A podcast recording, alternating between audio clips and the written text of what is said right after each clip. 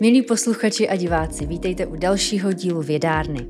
Můj dnešní host působí na Fakultě tělesné výchovy a sportu Univerzity Karlovy, kde vyučuje předměty spojené s historií tělesné kultury a minulostí a současností olympismu. Vítám ve Vědárně Františka Koláře. Dobrý den. Dobrý den. Začněme vlastně na začátku. Jako vždycky, když se zabýváme historií, tak nás napadne, kde to vlastně začalo. Historie sportu, historie jakékoliv věci. Kam až sahají kořeny sportu, tak jak ho známe? No, kořeny sportu sahají hodně do dávné minulosti, protože už ty první společnosti, co se vytvářely v Číně, v Indii nebo v Mezopotámii nebo v Egyptě, tak ty už měli svou tělesnou kulturu, která směřovala hlavně k výchově, k branosti, nebo případně se fungovala jako léčebný prostředek. Nicméně my se tady v Evropě vracíme do antiky, do starého Řecka, protože to je pro nás takovým tím základem a takovým tím vrcholným bodem té starořecké tělesné kultury byly ty jejich panhelenské hry, z nich nejvýznamnější byly hry olympijské. Mm-hmm. Takže v dnešní době už nejde o to připravit v podstatě fit vojáky, kteří se trénují jakoby na boj, čili ta branost, ale jde už o úplně jinou, spíše kulturní věc. No tak v současnosti, vlastně kdybychom se dostali do té současné tělesné kultury, ať už to je tělocvik nebo sport, tak se vytvořily takové tři základní směry v první třetině 19. století. Ten jeden byl turnérský, který byl zaměřený právě hlavním cílem byla výchova k branosti.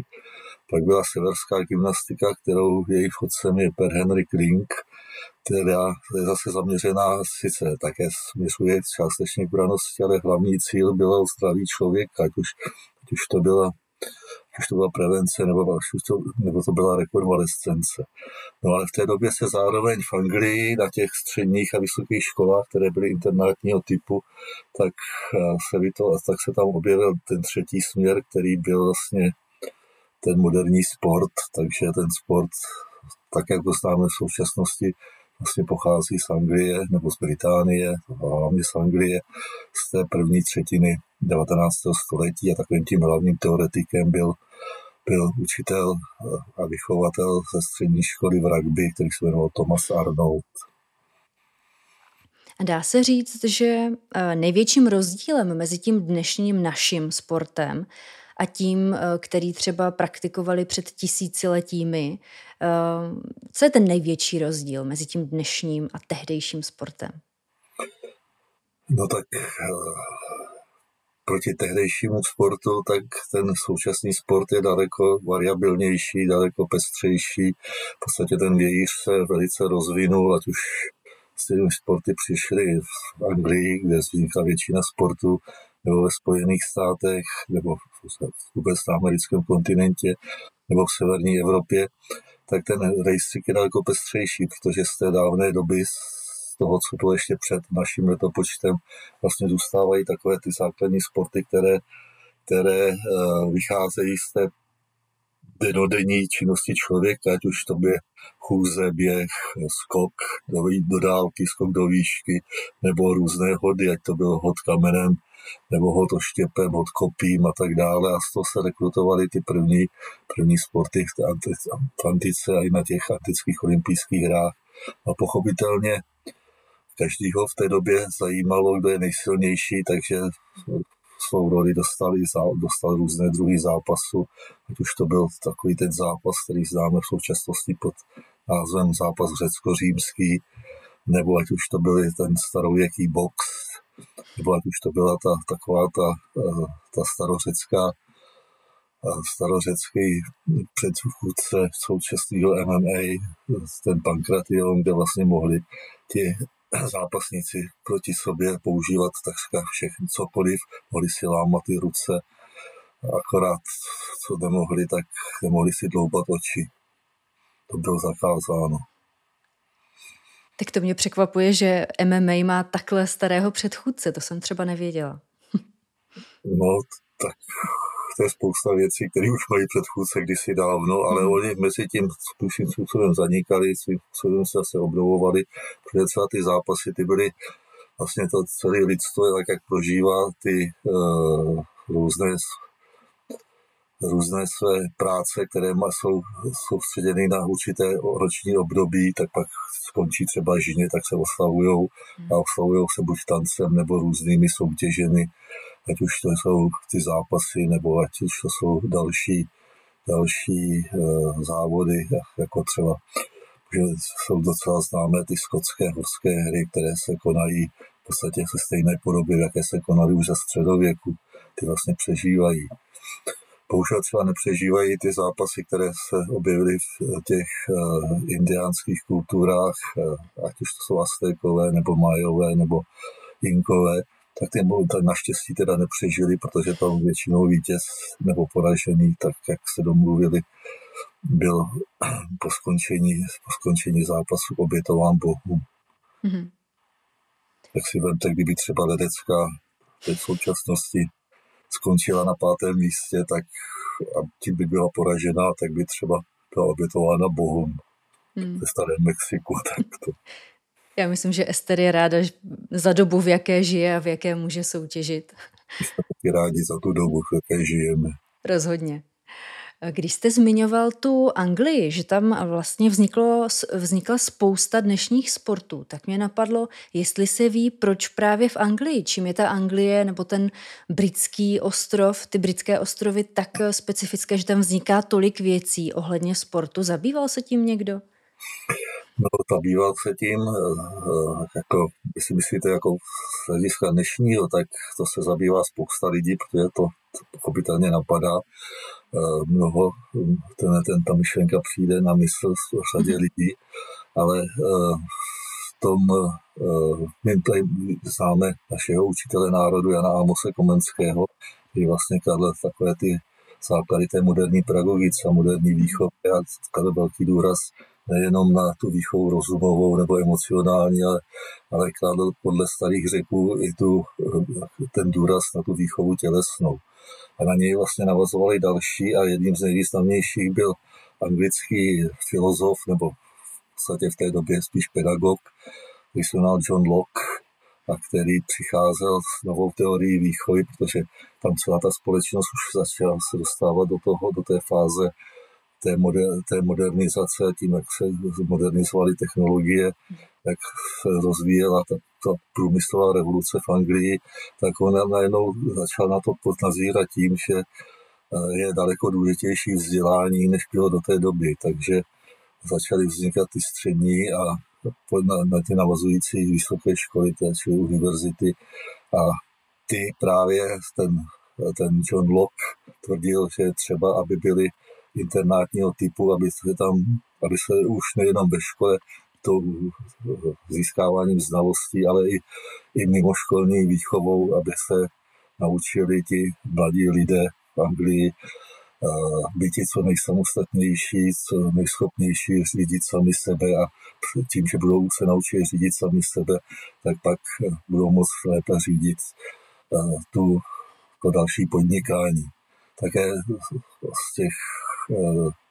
z těch studentů, co odcházeli z těch vysokých škol, tak pak vznikají ty známé anglické soukromé kluby, nebo pak ty puby, ty veřejné kluby, z kterých teďka spíše považujeme za hostince. Mm-hmm.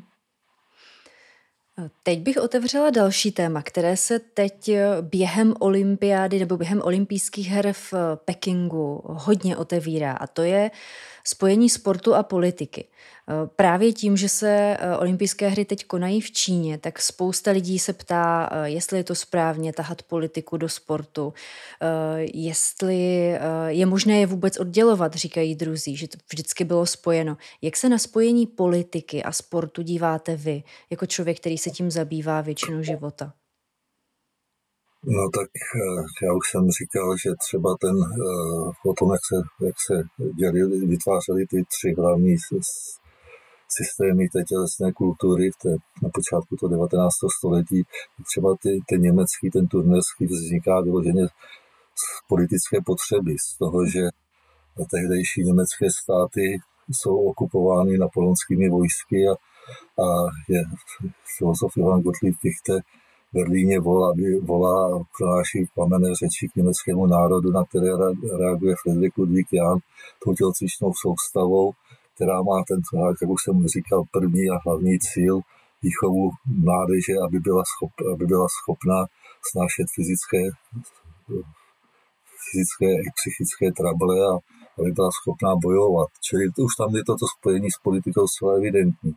A co se týká toho moderního sportu, tak ten se vlastně konstituuje mimo Anglii, hlavně v té poslední třetině 19. století, už z Anglie se dostává na kontinentální Evropu a nebo na americký kontinent. A třeba to obnovení olympijských her souvisí s politikou par excellence, protože když ten baron Coubertin svolává kongres v roce 1894, tak si nemůže odvážit na něj pozvat delegáty z Německa, byť on teda byl proti tomu, ale vzhledem k tomu, že tam bylo vypjaté vztahy mezi Francií a Německem, tak už tam v tom počátku toho novodobého olympijského hnutí ta politika hrála svou roli. A když to pak probítneme, tak s postupem tím, jak ty olympijské hry se stávaly takovým tím fenoménem toho 20. století, a tak se o něj pochopitelně začali zajímat nejenom ti sportovci, ale začali se o ně zajímat i politici a stávali se zcela evidentním politikem. No a od roku 1952 to vlastně bylo, ty olympijské hry byly a vůbec sportovní soutěže byly takovým tím hlavním bojištěm té studené války, kde se jako bojovalo mírovými prostředky, ale tak, že každá ta strana se snažila prokázat těmi sportovními úspěchy to, že ona, ten její systém, ten její uspořádání společenských vztahů je to pravé, to nejlepší, to růžové, co je lepší než to druhé. Takže s tím pak souvisí i to zneužívání sportu a to jsou všechny ty negativní rysy, které do sportu se dostaly a vlastně tam v něm fungují neustále. A když si to byl takový ten takzvaný pseudoamatérismus, protože sportovní soutěže byly vypsány hlavně pro amatéry, než se přišlo na to, že to je stejně pitomost, protože jak v tom východním, tak v tom západním bloku se nějakým způsobem ti vynikající sportovci kryli a tak představa, kterou měli ti Angličané, kterou ještě se snažili držet v 60. letech minulého století, že základem je zaměstnání a teprve poté existuje sport, že to opravdu dělají ti amatéři, že to dělají z lásky ke sportu a nikoli kvůli živobytí, nikoli kvůli výdělku. Takže to se všechno zrušilo, ale mezi tím tam přišly zase další negativní jevy, jako je třeba doping a tak dále. Pojďme teď k obecné otázce toho, proč je podle vás sport pro dnešní lidi tak zajímavý, důležitý, proč se uživí tolik kanálů sportovních, proč je tolik sportovních fanoušků, čím to je, že nás sport tolik baví i sledovat, nejenom ho dělat? Protože sport má oproti těm jiným systémům, o kterých jsem mluvil, proti tomu turnerskému nebo tomu švédskému zdravotnímu systému, jednu obrovskou výhodu. On je soutěživý. Jeho základním principem je boj o vítězství. A čili boj o vítězství znamená vyhrocené emoce nejenom mezi závodníky, mezi soutěžícími, ale zároveň je to velice přitažlivé i pro diváky. Proto také ty olympijské hry byly tak populární už ve starém Řecku a proto i Římané, když jako vytvářeli svou římskou říši, tak dávali lidu nejenom ten chléb, ale dávali mu i hry. A to v podstatě se prolíná zase celými dějinami, víc zase s tím, že třeba za středověku svým způsobem klesá, s příchodem toho novověku a hlavně v té Anglii to zase začíná růst, takže v Anglii už, jak jsem říkal, potom Lockeovi se rozvíjí ta tělesná kultura, ale rozvíjí se nejenom z hlediska té výchovy, ale z hlediska i té zábavy. Ona totiž má tu funkci rekreační, daleko důležitější než vlastně v tom moderním anglickém sportu, nebo v tom moderním sportu ta rekreační funkce převažuje nad těmi výchovnými, nad tou výchovou braností nebo nad těmi léčebnými účinky tělocviku a tak dále. Takže tím, že je to soutěživý, tak je to za prvé zajímavé pro diváky, za druhé už od 18. století se v Anglii na sportovní soutěže nebo na závody v běhu nebo na boxerská utkání nebo zápasnická utkání se sází se na dostihy, ať už jsou to koňské nebo psí a tak dále. Takže i tohle tady hraje svou roli, že je tu ta možnost té sice pasivní účasti, ale zároveň i aktivní tím, že člověk se snaží najít nebo ten divák se snaží najít toho svého favorita a na něj vsadit určitou částku peněz, která se mu může zvýšit, anebo kterou může celou prohrát. A potom, když se dostává ta technologie výroby už do té fáze tovární, tak to vyloženě i ty podnikatelé v Anglii vytvářejí si své týmy, které mají za úkol nejenom, nebo hlavním jejich úkolem je aby dali tomu svému dělnictvu, těm svým zaměstnancům nejenom ten chléb, tu práci a za ně tu mzdu, ale aby jim dali ty hry, tu zábavu, takže se vytvářejí teďka i ty profesionální kluby, jako hraje se fotbal profesionálně, hraje se rugby profesionálně, o té atletice už jsem hovořil a tak. No a ty soutěže se začínají vytvářet nejprve v rámci měst, tam se to rozšiřuje na celou zemi, na celý stát, když se to dostává do Evropy, takže jsou soutěže celoevropské, a pak přichází ty soutěže celosvětové. A zase z nich nejdůležitější se objevují ty olympijské hry. Když už jsme si teď povídali, nebo nakousli jsme ty diváky, ty fanoušky sportu, tak mě napadá, jestli podle vás je síla sportu spíše spojující, anebo jestli lidi spíše rozděluje. Co z toho je silnější? No, to je těžké říct. Ten sport opravdu na jedné straně spojuje, protože umožňuje to setkávání těch lidí, těch účastníků toho sportu i těch diváků. Na druhé straně rozděluje, protože každý má toho svého favorita a i mezi těmi závodníky každý chce vyhrát. Takže je třeba docela, co mi potěšilo, nebo překvapilo a potěšilo, že třeba když jsme tady u těch zimních sportů, tak mezi těmi slalomářkami v alpském lyžování, že panují docela hezké vztahy mezi tou Šifrinovou a Vlhovou. Přitom to jsou dvě největší soupeřky, jak nepřeje druhé nic. A třeba, když si vezmete ty takzvané adrenalinové sporty, jako ty bikéry, to akrobatické lyžování, nebo tu snowboardovou akrobaci, tak tam vlastně ti sami závodníci říkají, že jim jde o to hlavně předvíst co nejlepší trik, co nejlepší výkon, ale když ten druhý je lepší, takže už mají takové vztahy mezi sebou, že si to navzájem přejí. Tady třeba u ty Vlhovy, takže tady nový zrovna si tím nebyl tak jistý, že si to navzájem přejí. Že přeci jen tam zůstává takový to, a proč to nebyla já, a proč to byla zrovna ta druhá. Což je ve většině sportů, že jo, tak si vemte různá fotbalová derby, nebo no a tak dále.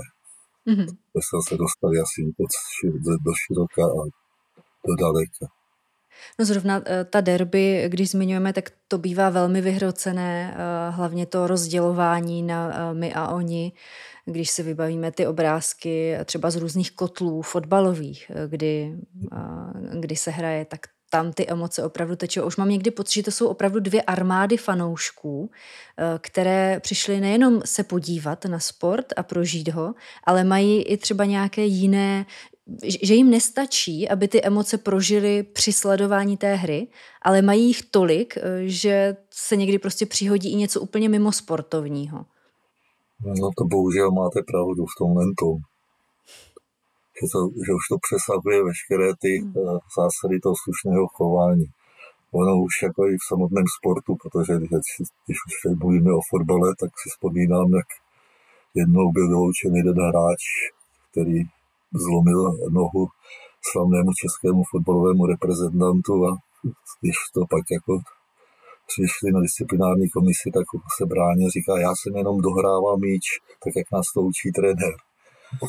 Si povídám, to přece není možný, jako přece zdraví toho soupeře se musí respektovat a ta pravidla to se snaží všechno zachovávat. Tak je třeba pravidla dodržovat. Tak se pojďme teď obloukem přes ta pravidla sportu a nějaké hodnoty vrátit k olympiádě. Pojí se ještě s těmi dnešními olympijskými hrami nějaké konkrétní hodnoty? Tak já si myslím, že určitě, protože za prvé tím, teďka je to trošku takové, ty poslední dvě olympijské hry, jak v tom Tokiu, kde byly o rok odloženy, nakonec zase byly bez diváků, tyto jsou také, sice nejsou odloženy, ale konají se také víceméně s hrstkou diváků, tak tyhle hry jsou trošku takové zvláštní, ale až asi odejde ta pandemie, tak se zase vrátí do té podoby, že ty hry mají především spojovat ty lidi z různých koutů světa. Oni taky od samého počátku nesou to heslo všechny národy, všechny rasy, všechna politická vyznání, všechna náboženství a tak dále. Takže to se snaží zachovávat. Taky ten Pierre de Coubertin, když ty hry obnovoval na konci 19. století, tak on si vzal řadu věcí z těch antických olympijských her a jednu, na kterou klad opravdu velký důraz, bylo, že ty olympijské hry, tak jako v antice byla ta ekecheiria, ten posvátný mír, kdy byl zákaz, tak respektovali všichni Řekové dlouhá století, že konají z olympijské hry, tak se neválčí. Takže mu bylo jasné, že na konci 19.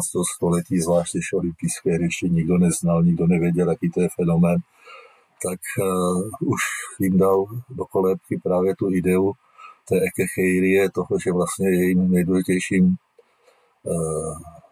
smyslem je,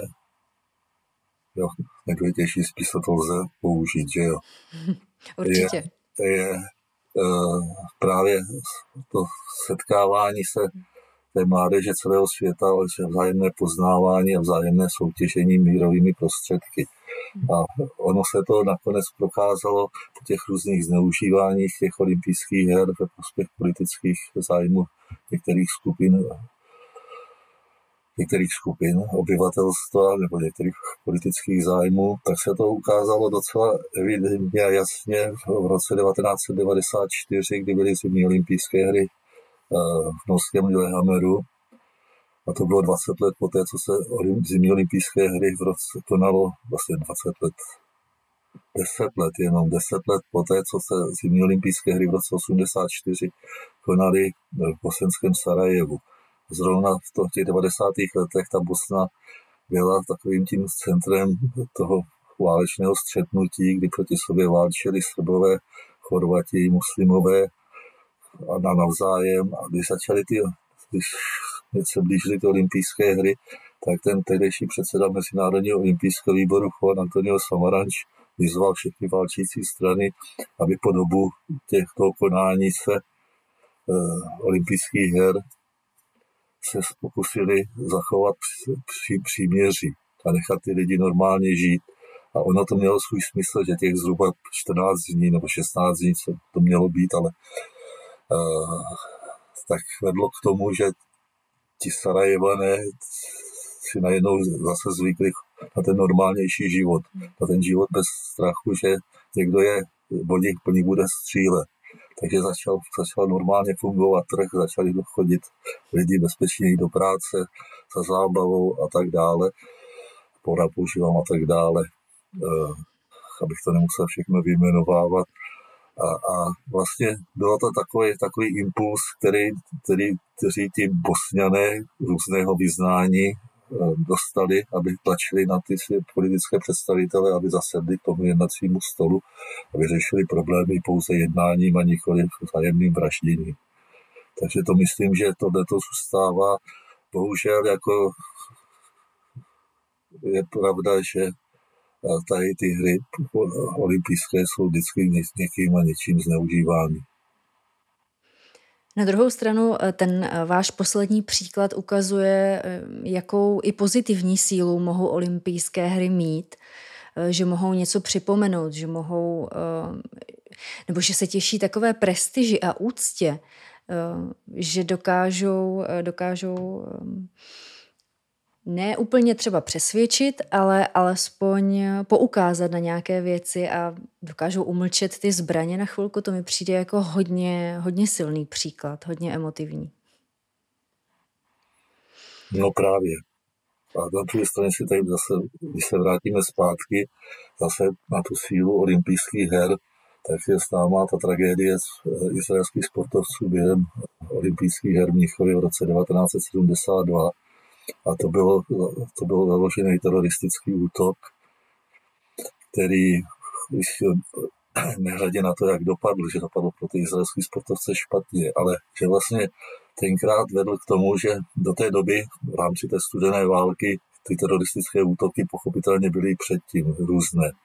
A tehdy, když třeba bylo unesené letadlo toho východního bloku, tak západní blok tleskal teroristům a podporoval je. My jsme zase obráceně podporovali a cvičili teroristy, jako třeba Che Guevaru na druhé straně.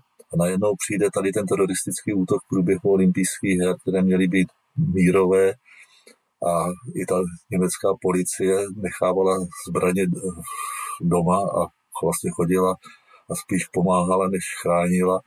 Takže najednou to vedlo k tomu, že se ty olympijské hry měly takovou sílu, že ten celý svět se shodnul na tom, že terorismus je naprosto nepřijatelný způsob, nepřijatelný nástroj politického boje. Takže i v tomhle, i když to byla tragická záležitost, tak i v tomhle ukázaly ty olympijské hry svou sílu. Mezi laiky a mezi spoustou sportovců z těch interview, které podávají,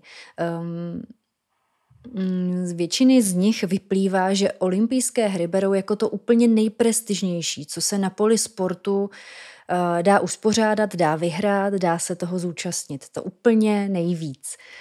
Je to podle vás zasloužené, tady ta prestiž olympiády? Podle mě určitě jo, protože mám olympijské hry rád a zabývám se jimi. Ale je tady ta záležitost, že ty olympijské hry se konají jednou za 4 roky, což je takový interval, který mistrovství světa mělo akorát fotbal jednou za 4 roky, ale to jenom tím, že je složité uspořádat ten závěrečný turnaj. Takže tamto mistrovství světa to nikdy nemůže nahradit. A další, co tady zase hraje tu roli, a bohužel ty poslední dvoje zimní olympijské hry tomu příliš nepomohly. To, že vlastně ty sportovci, když přijdou na olympijské hry, tak se nesetkávají jenom se svými soupeři ve svém sportu, ve své disciplíně, ale tím, že se na jednom místě konají soutěže v řadě z různých sportů, tak oni navzájem se potkávají, setkávají a poznávají se a vzniká mezi nimi spoustu přátelství a tak jsem k tomu nechtěl dospět. Ono vlastně i pro nás diváky je úžasné to, že v rámci toho programu, třeba mezi nějakými 2 disciplínami, které sledujeme, milujeme je, tak je nějaká, kterou třeba neznáme. Pro mě to letos byl jako pro spoustu Čechů curling. tak se seznámíme i s tím, že prostě tomu dáme šanci, koukáme se, protože je prostě olympiáda, tak to zkusíme sledovat a třeba se nám to zalíbí, zalíbí se nám ten duch, zalíbí se nám ta hra samotná, objevíme ta pravidla. Takže vlastně i pro diváky je to setkání s mnoha sporty, na které by třeba jinak nenarazili, nebo by si řekli, to není pro mě a ani to neskusili. Máte pravdu. I v tomhle jsou ty olympijské hry dobré, i když ten jejich poslední vývoj, který směřuje k různým sportům, zkusím to znova od začátku. Ten Pierre de Coubertin, když vlastně obnovoval ty olympijské hry, tak přišel s jedním velmi dobrým nápadem. Oproti těm jeho předchůdcům, kteří to zkoušeli, tak se nevracel jenom do té antiky. Z té antiky si vzal několik principů, ale říkal, ten základní princip boj o vítězství vlastně plně naplňuje ten moderní anglický sport, takže zůstaňme na konci toho 19. století a dejme na program těch novodobých olympijských her moderní sporty. A on prosazoval, že by to měly být sporty pokud možno individuálně a přesně měřitelné. A teďka po těch více než 100 letech je stále více sportů, které jsou sice individuální, ale nejsou přesně měřitelné. Čiže jako, když se podíváte teďka na ty, říkám, to jsou ty soutěže, kde rozhodčí oceňují jejich kvalitu provedení a dostává se do toho hodně toho subjektivního postoje těch soudců. Teďka mi vypadlo, co jsem to chtěl říct. Ono se to objeví časem možná. Takže se tady objevují některé takové kuriozní sporty, jako teďka, že v Paříži bude soutěž breakdance, to si nedovedu představit. Mm-hmm. Usiluje se o soutěž v elektronických hrách, o soutěž v šipkách a takové další. Mm-hmm. Teďka hledám takové další rarity. Já jsem před pitomostí. Když už jste nakousil ty rarity, tak já v rámci naladění se na olympijské hry v Pekingu, tak jsme se doma koukali na sestřihy z minulých olympiád a úplně mě šokovalo, že v některých dobách se prostě zkoušely ukázkové sporty, myslím, že se jim říká. A co všechno se tam zvládlo objevit vůbec na olympiádě, tak to mi úplně spadla brada. Tak vy sám za sebe, když se podíváte do historie, co za ukázkové sporty se objevily, ale nakonec se nedostaly mezi olympijské sporty, byly zavrhnuty, tak napadá vás nějaký bizarní sport, který takhle dopadl? Z těch zimních sportů jsou bizarní, pro mě aspoň všechny ty soutěže akrobatického lyžování, ale můžu se vrátit, to vlastně s tím spojený, protože počátkem 90. let v tom akrobatickém lyžování byla disciplína, která se jmenovala balet na lyžích. A ten balet na lyžích sice se objevil už na počátku toho 19. století se soutěžilo v této disciplíně. Jedním z nejlepších baleťáků byl slavný český lyžař Bohumil Hanč. Ale najednou, když to vidíte, tak to připadlo všem velice směšné, to baletění na lyžích. Něco podobného pak byly zase závody v rychlostním lyžování. Jak dosáhnout co největší rychlosti na měřeném úseku. To se také neujalo. A z těch dalších sportů teďka bych se musel zamyslet. Ten balet na lyžích, to je docela také zajímavé, že je snaha prosadit na letní olympijské hry soutěže v baletu na kole, který vlastně nemá ještě ani vlastní pravidla, nemá vůbec metodiku, jak ten sport hodnotit. Mm-hmm. Možná breakdance už má, tak to. Právě balet na lyžích byla ta disciplína, která mě inspirovala k té otázce, protože to jsem opravdu myslela, že je vtip, že se to snad nemohlo zkoušet, když jsem i viděla ty kreace, které se objevily. Tak to mě hodně překvapilo, že to opravdu není vtip a že se to uvádělo jako ukázkový sport. No a teď, jak jsem mluvila, tak jsem rychle přemýšlel, jestli si vzpomenu na nějaký bizarní letní sport, tak... No spíš jako to bylo bizarní, spíš to bylo bizarní soutěže, jako třeba na těch prvních novodobých olympijů, prvních, na těch, ne úplně prvních, ale na těch olympijských hrách zhruba do té první světové války objevovaly různé soutěže, které také nepřežily, jako byl třeba skok z místa, byl to běh trojnohý, nebo bylo plavání, plavalo se přes překážky, plavání, závod přes překážky, kdy jako ten plavec plaval, musel podplavat jednu překážku, pak vylíst na břeh, tam vyšplhat na stožár, z něj zase se sklouznout dolů, zase skočit do vody a zase překonávat různé překážky. Takže tyhle věci se tam zkoušely. Byla to taková snaha najít nějaký ty sporty, které mají trvalejší platnost. No, ale zase, když si to vezmete zpět, tak zase tady zůstávají ty nejdůležitější takový ty klasické sporty, které vlastně vycházejí z té každodenní činnosti člověka, ať už to je jsou ty atletické soutěže, nebo je to plavání. A tady zase, když tady si vezmete, tak jako akvabely, čili synchronizované plavání, je trošku taky takové podivuhodný sport. No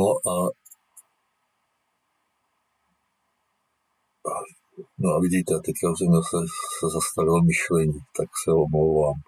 V pořádku. Když vás to napadne potom dál, tak klidně se k tomu vrátíme.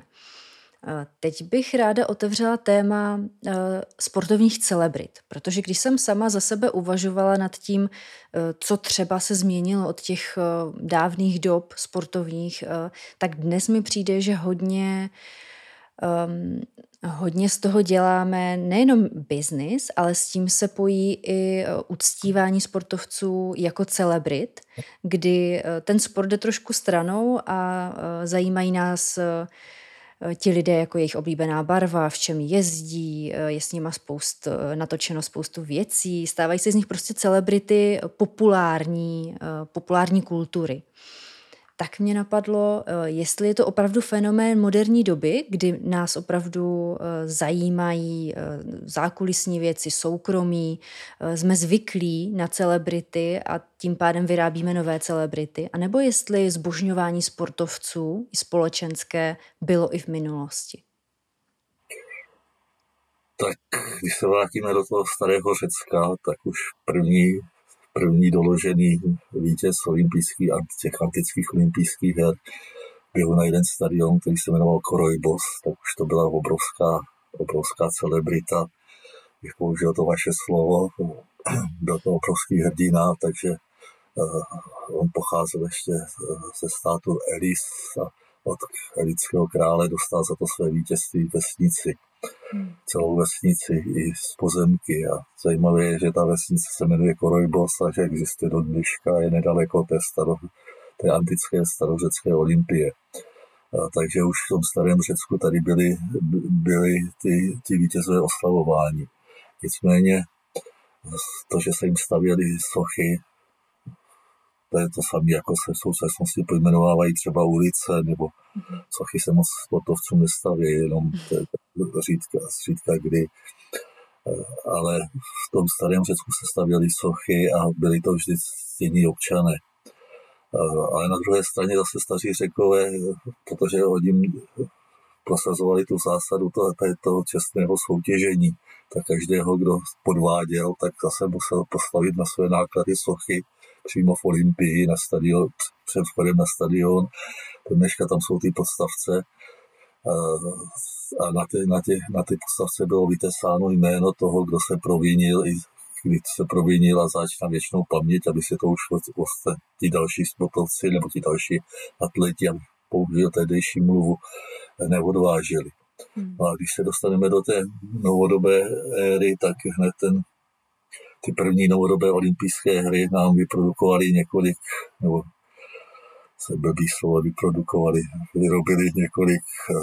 celebrit. Asi z nich nejslavnější je vítěz maratonského běhu Řek Spiridon Luis, který je docela zajímavé, že on během celého závodu se dostal do čela až na konci, na konci třetí desítky nebo čtvrté desítky kilometrů a pak zvítězil, ale stal se slavným a tak slavným, že tenkrát byl zajištěn nejenom, že dostal vesnici, ale všichni v Aténách se předháněli, jak si ho získat, takže jeden restauratér mu nabídl, že až do smrti k němu může chodit na obědy zdarma. A jeden holič uslíbil, že ho bude stříhat, ubousí vlasy, každý bych přijde také zdarma. Dostal za to, i když měl být amatér, takže dostal za to vítězství spoustu peněz, takže vydržel až do konce života. Zajímavé je, že kromě toho maratonského běhu není o něm zmínka ani předtím, že by závodil, ani po těch olympijských hrách. A ty celebrity se vyráběly dál. Jako musím říct jenom namátkou, protože bych se dal vyjmenovat jich mnoho. Vemte si slavného plavce, který Johnny Weissmüllera, který první překonal 1 minutu, zaplaval 100 metrů pod 1 minutu. Počátkem 20. let. No a skončil jako slavný Tarzan, také jako velká celebrita a tak to jde dál a se snaží pořád překonávat nějaké rekordy, nějaké časy, vemte si třeba Usaina Bolta nebo Michael Phelps, plavce, který díky tomu, že plavání má spoustu disciplín a on byl na plavání měl zvlášť udělanou figuru, že měl dlouhé ruce a velké dlaně a velké nohy a velká chodidla, takže on vlastně, když plaval, tak vlastně jako vyplaval z ploutmevy. Takže vyhrál spoustu disciplín, spoustu medailí a je taky oslavována přitom jako... No a mohli bychom jmenovat další a další. Vemte si naše nejslavnější sportovce Emila Zátopka, Věru Čáslavskou, Jana Železného, teďka ta Ester Ledecká, ti její manažéři tvrdí, jak roste její cena každým jejím dalším vítězstvím. A zase vidíte, že se to přepočítává na peníze. A už když si Pierre de Coubertin, když byl olympijský kongres v Praze, tak ukazoval na to nebezpečí, že ten do toho sportu jde čím dál víc peněz a se musíme rozmyslet, jestli chceme mít ze sportu chrám nebo tržiště. On se vyslovil, že on holduje pro chrám, ale z toho sportu se trošku to tržiště stalo. S tím možná trochu souvisí další věc, na kterou se chci zeptat, a to je změna občanství u sportovců, změna národnosti nebo prostě toho státu, za který sportují na mezinárodním poli, aby měli prostě lepší podmínky nebo z různých důvodů se to děje. Jak se na to díváte tady, na tyhle ty změny? No tak tady je zase třeba rozlišit. My jsou tady... sportovci, kteří se nechávají koupit. Hlavně tady se to objevuje u těch arabských šejků, kteří si kupují sportovce, ať už jsou to běžci, nebo házenkáři, nebo fotbalisté, no, z různých druhů sportu. Mezi tím ale oni pomáhají vychovávat ty vynikající sportovce i z řad místního obyvatelstva. Na druhé straně, když hovoříme o tomhle, se mi moc líbilo, když teďka už nevím, kdy to bylo, ale když Anastázia Kuzminová vyhrála první zlatou medaili pro Slovensko a ten televizní reportér se jí ptala: Anastázia, ako se cítíte jako prvá Slovenka, která vyhrála zlatou medailu na olympijských hrách? A ona odpoví: já čustuju očeň harašo. Tak to je takové pozoruhodné. Nicméně třeba se zatím vidět trošku to pozadí, protože ona byla vyloučena z ruské biatlonového týmu kvůli tomu, že oproti příkazu trenéra se vdala a porodila dítě a to byl důvod, proč ji vyhnali A ona, protože sportovat chtěla dál a byla dobrá sportovkyně, tak využila nabídky v Slováku a přešla tam. Třeba teďka máme tady tu Anu Fernštetovou, která ale má zase to, že má maminku Češku, takže tam to není takový velký předěl. Ale máme tu krasobruslařku, která taky ruskou, mladou Rusku, která jezdí s Vydařem sportovní páry a přitom stále nemluví česky. A když jako to je zase bylo hledání partnerky a tím, že se to takhle mísí všelijak, tak mě taky fascinovalo, když těch krasobruslení sportovní páry za Německu jezdí Francouz a Ruska a vyhrávají ve prospěch Spolkové republiky Německo. Takže je to takové složité. Já osobně toho přítelem nejsem, ale respektuju, že občas to je takové východisko jak pro toho sportovce, tak i pro ty organizace, nebo pro ten stát, kterýmu každý to olympijské vítězství dělá reklamu. A když jsme tady u těch Slováků ještě, tak to jsem byl překvapen, když jsem zjistil, že Slováci měli na olympijských hrách v Tokiu stříbrnou medaili v golfu mužském.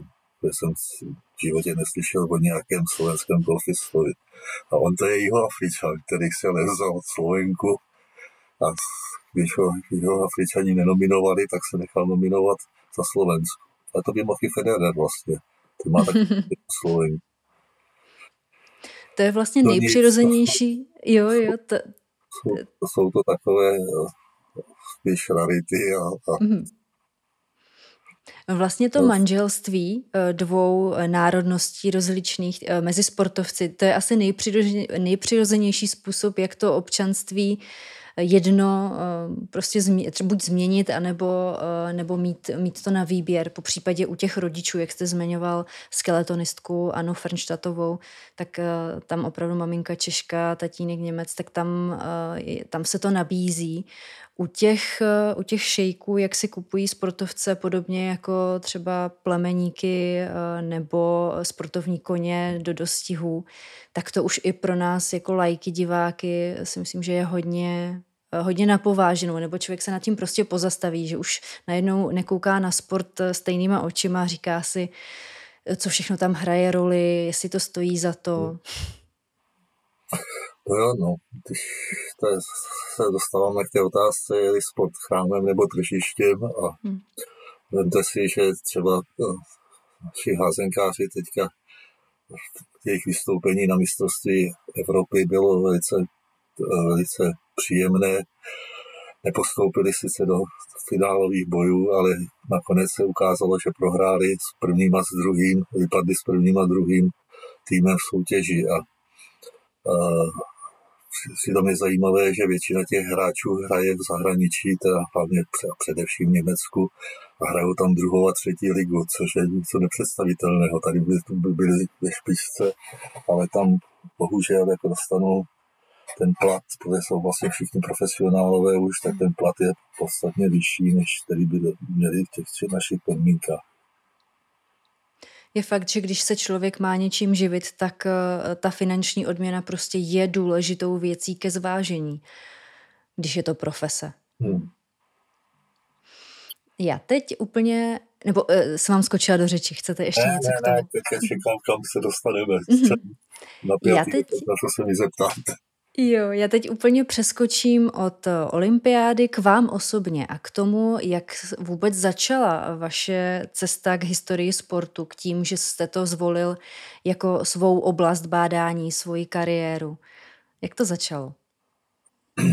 Začalo to tím, že když jsem byl malý, tak jsem měl tátu, který byl vášnivý sportovec, prvou aktivní, pak spasivněl, ale když se blížil olympijské hry v Římě v roce 1960, tak kvůli tomu koupil televizi.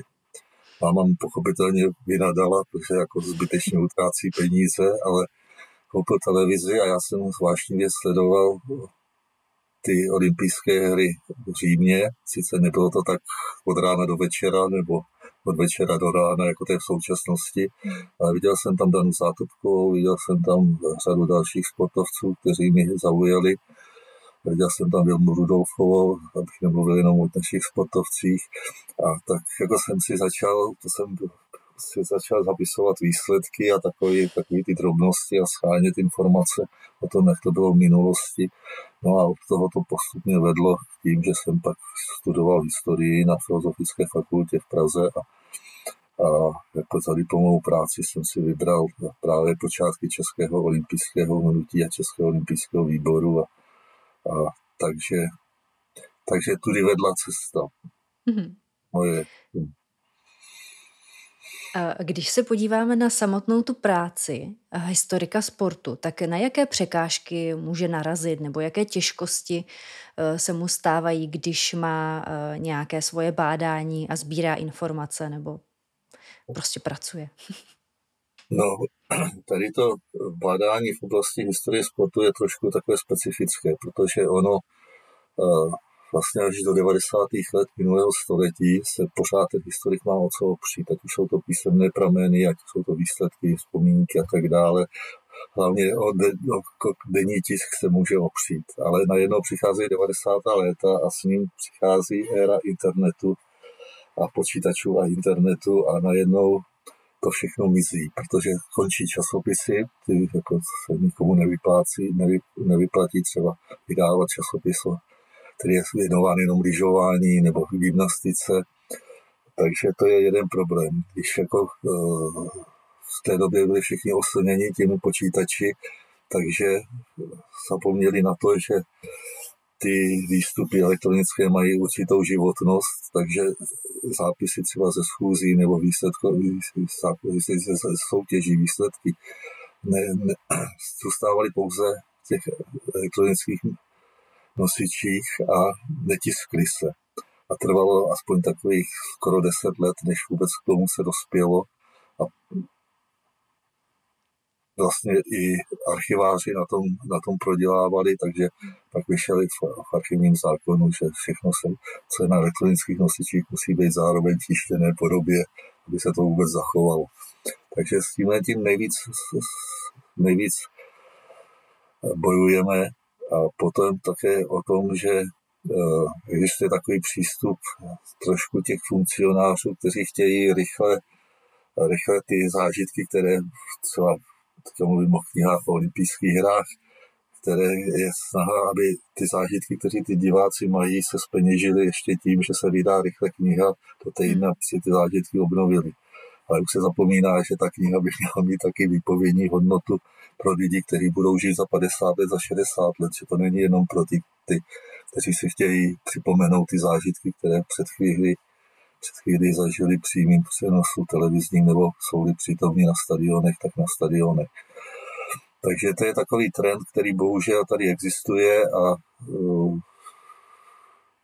vím, že mý kolegové, s kterými jsem pracoval teda v Olympijské akademii, tak mají nápad mapovat ty minulé olympijské hry a já se je snažím přesvědčit, že nechme olympijské hry minulé, tam stejně musíme vycházet z těch pramenů, které máme, ale pojďme mapovat ty hry, které si ještě pamatujeme. Mm-hmm. Čili ty nedávné, protože o nich se vlastně za chvíli nikdo nedočte. V roce 2040 kdo bude vědět, co se dělo v Číně, nebo co se dělo v Rio de Janeiro, nebo v Londýně 2012 a takhle. Takže to jsou takové meze, které tu existují, ale myslím, že se to dá pořád ještě napravit. Mm-hmm. A napadá mě, když jste zmínil tu nevýhodu toho internetového nebo online věku, tak přináší i nějaké výhody třeba v tom, že máme k dispozici více přenosů, ať už v televizi nebo na internetu, že vidíme víc než třeba naši předkové před 50 lety, kteří byli opravdu odkázáni na to, co uvidí před televizí. No, před 50 lety ještě byli víc než na televizi odkázání na tisk, takže na tisk a na rozhlas, případně na film. Ale ne, má to pochopitelně své výhody, protože my jsme v 90. letech dělali takovou první encyklopedii sportovců, co se českých a československých, co se zúčastnili olympijských her. A v té době bohužel ještě nebyl ten internet, což se to museli dělat z knížek, z časopisů, z novin. Dal to v obrovské množství práce, která nakonec ten výsledek nebyl tak impozantní, jak jsme očekávali, protože se to, jako, byla tam opravdu taková minuciózní, taková drobná, každodenní drobná práce, dohledávání se, jak se kdo jmenoval, kdy umřel, jak žil a podobně. Pokud ty sportovci žili, tak jsme obcházeli. A najednou jsme dělali teďka to doplněné vydání, které vyšlo v loňském roce, jako encyklopedie olympioniků, tak najednou ta pomoc toho internetu se ukázala nezaplatitelná, protože to, co jsme pracně scháněli, tak na internetu se člověk doví docela rychle. Nicméně musíme být obezřetní, protože právě ten internet, takové ty Wikipedie, které píšou o sportu, o historii sportu, tak tam je nejvíc omylů, které se objevují. Pojďme teď k tomu, které období v historii sportu vás zajímá více než ostatní, nebo více baví? No tak já jsem, jak už jsem říkal, absolvoval filozofickou fakultu s prací o počátcích českého olympijského hnutí, takže ty olympijské hry mi zajímají nejvíce, mám je probádané, domnívám se už hodně a navíc tím, že existuje mezinárodní společnost historiků, olympijských historiků, tak člověk navazuje neustále styky s dalšími a dalšími kolegy po celém světě.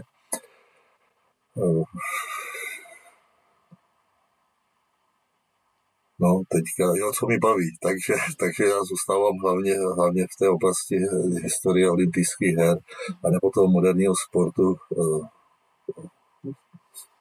zvláště toho moderního sportu, no. Mm-hmm. Tak jak se objevuje.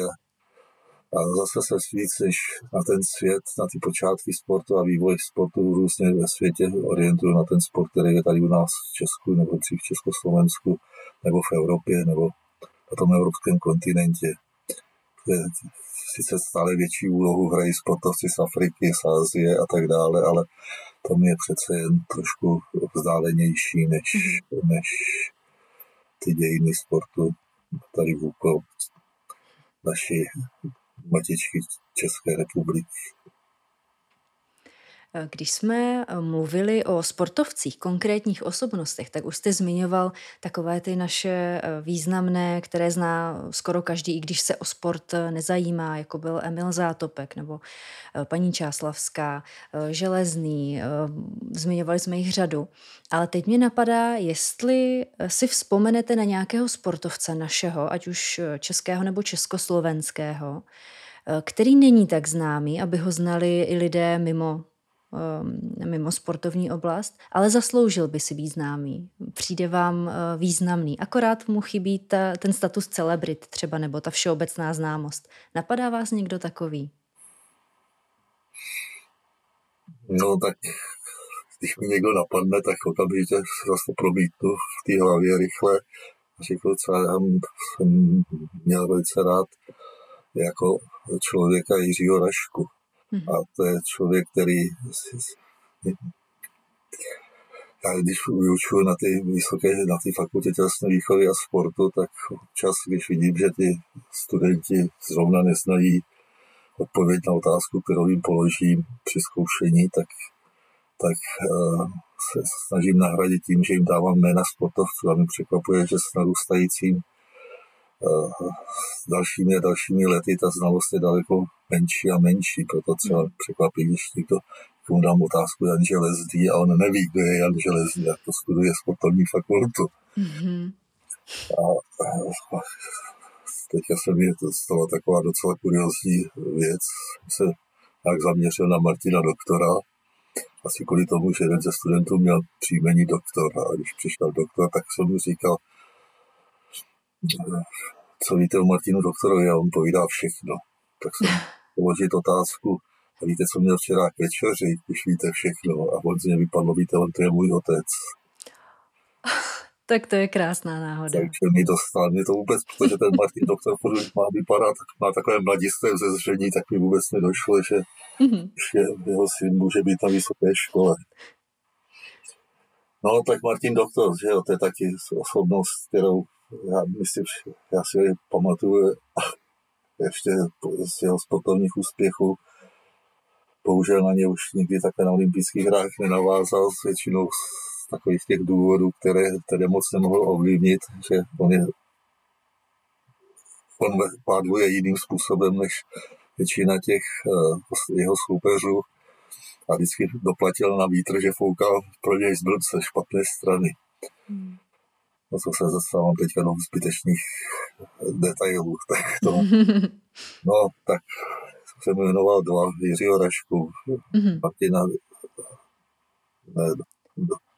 Martina Doktora.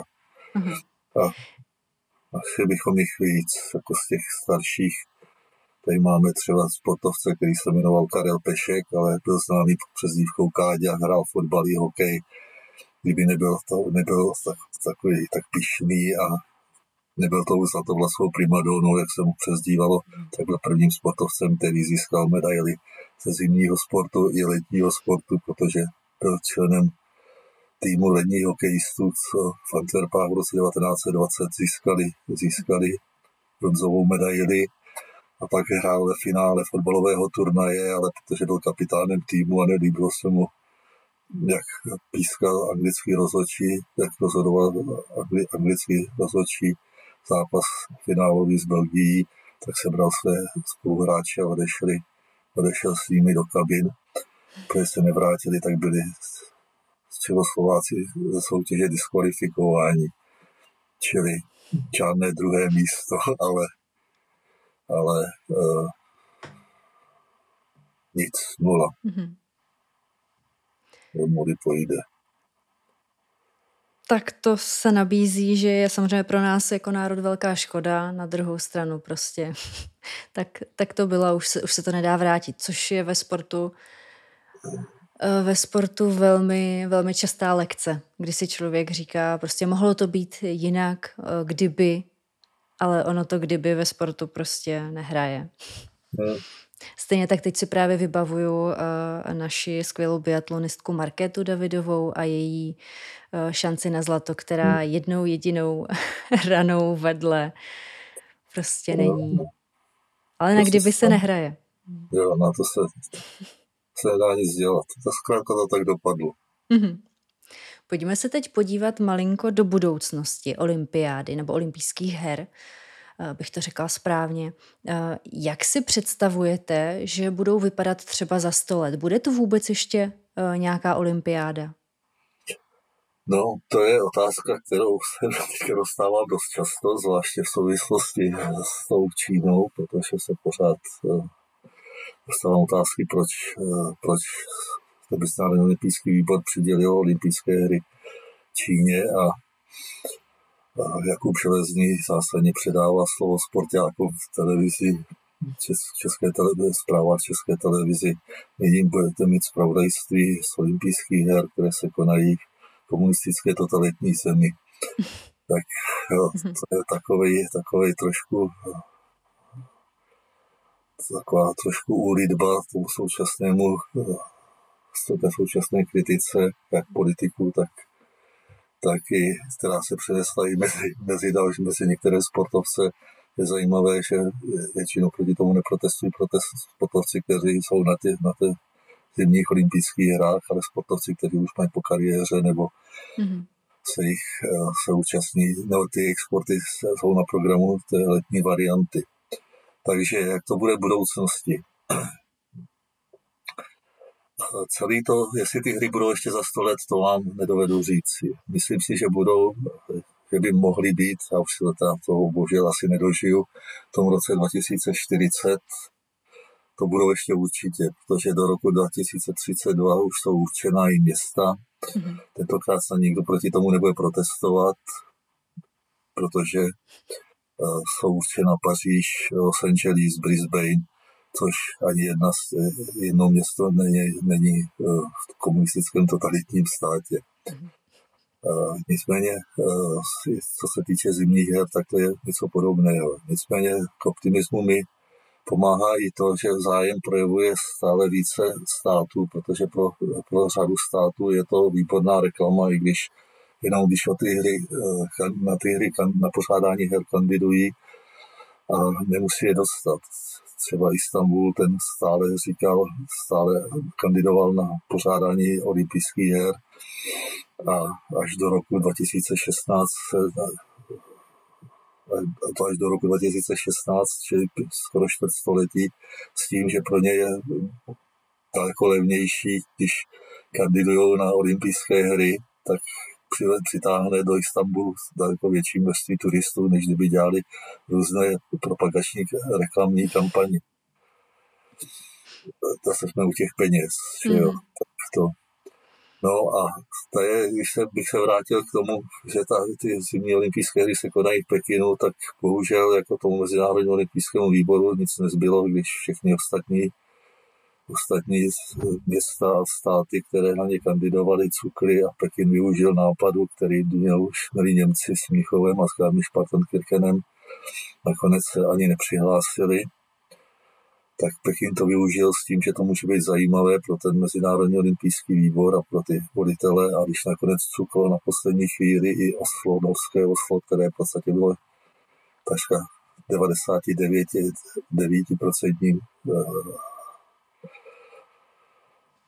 pořadatelem, tak už pak nezbylo, než tomu Pekinu to přidělit.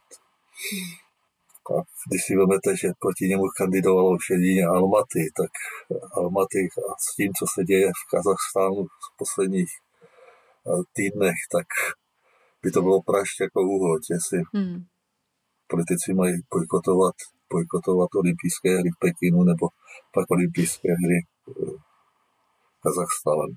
No nicméně zase dostáváme do té vlastní politiky a tu jsme už tak trošku probrali, co možno nejobecněji, tak tohle. To už můžeme uzavřít, si myslím. Že jo, no, já si myslím, že jo. Jete mi trošku to prostříhat trošku. To uvidíme. Zatím máte samé zajímavé detaily a příklady. To je úžasný. Já teď přeskočím ještě na chvilku k těm sportům jako takovým. Když jsme se bavili o těch ukázkových, tak teď mě napadá vůbec obecně definice sportu, co je sport a co už třeba není sport, tak jak pro některé laiky nebo diváky nejsou sport šachy nebo pokr, nebo někdo tvrdí, že curling by neměl být sport, když už se znova u toho curlingu. Tak jak se vy díváte na to, co ještě je a co už není sport? Kdo to vůbec určuje? No, kdo to určuje? Určuje to takové obecné povědomí. Měli by to určovat ti, co se vzali na starost vytváření strategie sportu do budoucna, protože od 60. let byl kritizován ten Mezinárodní olympijský výbor, že si přivlastňuje pravomoci, který by patřily jiným institucím, jako Mezinárodní sportovní federacím nebo Národním olympijským výboru.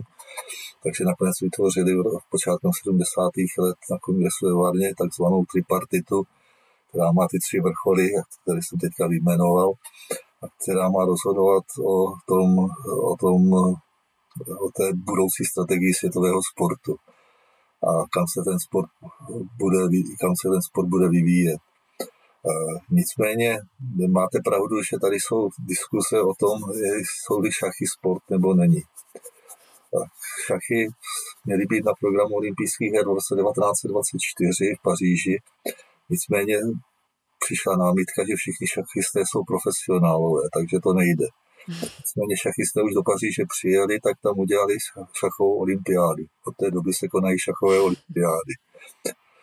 Já si vzpomínám, když jsem byl ještě v plénu Českého olympijského výboru, tak tam požádali o přijetí jednak šachisté, jednak hráči bridge a jednak jak se to jmenuje, bowlingu, ne kuželky, bowling. A bylo to takové rozporuplné jednání. Nakonec jeden člen pléna hlasoval proti všem. Já jsem hlasoval pro všechny. Já jsem jako jediný člen pléna. Ale novináři se ptali jeho, proč jste proti tomu. A mě se nezeptal nikdo, protože bych argumentoval úplně stejně, protože se jedná o hospodské sporty. Mm-hmm. Ale to je taková spíš jako perlička, než to. No tak zkrátka ten sport by měl mít, aspoň v pořád těch představách mých a některých dalších je, že by měl být výsledkem nějaké fyzické aktivity. Něco takové, že se přitom člověk aspoň trošku zapotí. Při nějakém pohybu, nějaký pohyb by tam měl být. Což jako třeba při šipkách je, když házíte tu šipku, tak aspoň tou rukou pohnete. Při kartách taky pohnete ruku. Ale to je takový, no, to těžké. Na druhé straně zase jsme se bavili o těch ukázkových sportech, o tom baletu na lyžích, o tom akrobatickém lyžování, což někdy spíš mi připadá, že to je spíš taková akrobacie víc než ten sport, že už se to dostává z té oblasti toho sportovního soupeření, kde se dostává do oblasti toho, jak bych to řekl, varietního nebo cirkusového umění, čili bych to přiřadil spíš k umění než ke sportu. Mm-hmm. Ale spíš improvizuju teď. Mm-hmm. Tak ještě si zaimprovizujete u další otázky, protože to je taková taky fantasmagorická otázka, sci-fi otázka. Kdybyste si mohl objednat nějaký vynález nebo nějakou odpověď na otázku, tak co byste si objednal? No, asi nevím. Asi bych si objednal, teď navážu na to, aby se z těch sportovců nedělali větší celebrity a jiným způsobem, než jsou jejich sportovní výkony. Mm-hmm. To, na co jste už narazila v průběhu naší debaty. Ale to zase improvizuju, protože mi tato otázka nenapadla a spíš, jak jste mi ji položila, tak jsem si vzpomněl, že jsem teď sledoval představení té našich jedné krasobruslařky a položili otázku, s jakým výdem byste se chtěla zúčastnit soutěže ve vaření. Mm-hmm. Tak to taky bych nevěděl. Tak pojďme na něco, co je přece jenom blíže sportu a tou otázkou můžeme uzavřít naše dnešní povídání. Nebo ještě mám vlastně ještě mám potom jednu otázku. Ale teď, co vás na sportu, vás osobně nejvíce baví? Ať už jako diváka nebo jako sportovce. Tak jako sportovce mi bavilo to, že si můžu většinu spoustu těch sportů vyzkoušet a měl jsem snahu. Bohužel se mi ještě nepodařilo jet na bobu. Tam mi chlapci nevzali ještě, ale asi mi už nikdy nevezmou. A takže baví mi na tom právě ta pohybová aktivita. To, že se přitom člověk hýbe, že se to stává. A vůbec jako to, co mě na tom sportu baví obecně, je, že se ten sport oproti té minulosti, oproti mému dětství stává takovou přirozenou součástí toho životního stylu obyvatel naší země. Když si vezmete lyžování, jako tak ta snaha průkopníků lyžování byla, aby co nejvíc Čechů lyžovalo, nebo obyvatel českých zemí lyžovalo. A nakonec se to podařilo. Sice ne jim, ale i jejich následníků. Takže jako ta pohybová, že to je součást toho normálního života. Mm-hmm. Sportování. To je jako aktivního sportovce a jako toho pasivního sportovce. Když začnou olympijské hry, tak já si sednu k televizi, nebo když už mi nic jiného nezbývá, tak sednu k televizi a sleduju a právě seznamuju se spoustou těch nových sportů, jako jste mluvila o curlingu. Tam jsem si skeleton viděl, pokud jsem taky viděl a další, ale jako se zase dostanu k tomu akrobatickému lyžování, kde vidím opravdu ten pokrok takový, že když si ten skvělý snowboardák Sean White dělal neskutečné triky, tak teďka tam se objeví Japonec, který ten trik nejenom udělá ještě dvojnásobně obtížnější, ale udělá ho tak perfektně, že zkrátka až mrazí v zádech. Mm-hmm. Je pravda, že nad výškou těch skoků žasnul i spolukomentátor toho přímého přenosu, že to bylo něco zatím nevídaného. No právě. Tak a moje úplně závěrečná otázka bude směřovat k aktuální olympiádě, protože my, jak si dneska spolu povídáme, tak je v plném proudu zimní olympiáda v Pekingu. Tak co jste si zatím nejvíce užíval z té letošní olympiády? Jsem si nejvíc užíval toho, že jsem každý den odpovídal na otázku, proč se olympijské hry mají bojkotovat, nebo proč se mají bojkotovat. Tak to je smutné. No a užíval jsem si to hlavně kvůli tomu, že většinou se k tomu bojkotu vyslovují lidé, kteří o tom moc nevědí. Takže třeba chápu, že sinologové vědí spoustu věcí o té Číně a zase nevědí, kritizují ten Mezinárodní olympijský výbor, ale zase nevědí vůbec, jaké problémy s tím byly a proč se ten Mezinárodní olympijský výbor takto rozhodl. Takže to je jedna věc. Další věc je, že co jsem si užíval, tak no vidíte, teď z těch sportů, co mi zaujalo. Ester Ledeckou jsem si užíval, protože ta vyhrávala o pár dní. Tam se vlastně všechny její soupeřky tak báli, že radši spadli a tím ji naprosto umetli cestu k vítězství. Co jsem si ještě užíval? Užíval jsem si trápení našich hokejistů, než se trošku sehráli a začali hrát hokej a začali se trefovat i do té klece, kde stojí brankář, aby netrefili brankáře nebo tyčku, ale aby trefili tu síťku. No a jinak to, co jste taky zmínila, to, co jsem asi říkal, že asi na těch olympijských, na těch zimních olympijských hrách je nejzajímavější to, jak se střídá jeden sport s jiným a všechny jsou... No vlastně za 4 roky se na většinu sportu nedívám, jenom během těch olympijských her. Mm-hmm. To je tak úplně stejně i u nás doma a věřím, že i ve spoustě jiných domácností. To je prostě ta síla olympiády a té nálady.